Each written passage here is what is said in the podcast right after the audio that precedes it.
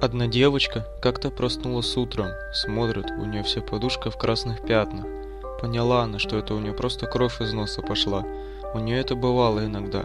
Врачи говорили, что в этом ничего страшного нет. Девочка пошла в ванну, ей очень захотелось высморкаться. У девочки не было под рукой носового платка. Она высморкалась с полотенца, вышло очень много соплей, и они были красными. Девочка смотрела на полотенце и понимала, что скоро ее накажут. Может быть, даже интернет отключат. Она спрятала грязное полотенце, а вместо него повесила чистое. Вскоре мама позвала ее завтракать. Сидят они за столом. Тут девочка как чихнет. По всему столу оказались красные капли. И в тарелке с кашей у девочки, и в маминой тарелке. Мама очень заволновалась и повезла девочку к врачу. Врач осмотрел ее и сказал, что не видит никаких красных соплей. Пришли домой. У девочки опять начался кровавый насморк. Ей надо было идти в школу во вторую смену. Но мама не пустила дочку, сказала, что ей надо лежать в кровати и лечиться.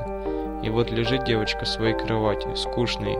Тогда она поставила рядом на пол вазочку с красными тюльпанами. Эти цветы ей подарили мальчики из класса на 8 марта. Поднесла она лицо к цветам, чтобы понюхать, и тут у нее из носа, прям как вода из крана, полились красные сопли.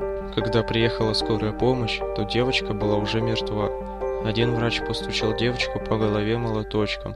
Стук был звонким, голова у девочки совсем пустая, все мозги вытекли из головы. Оказалось, что эти тюльпаны были особенные. Бабушка одного мальчика-одноклассника увлекалась скрещиванием растений у себя в теплице. Вот у нее и получилось скрестить тюльпан и красный жгучий перец. Такие цветы выглядят как тюльпаны, пахнут как тюльпаны только разъедают мягкие ткани.